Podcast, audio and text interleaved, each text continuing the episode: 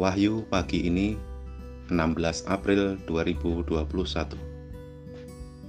Sesungguhnya aku percaya akan melihat kebaikan Tuhan di negeri orang-orang yang hidup.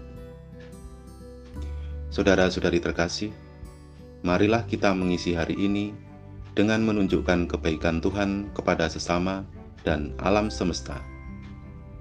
Mari semakin mengasihi, semakin terlibat, dan semakin menjadi berkat. Selamat pagi, Tuhan memberkati.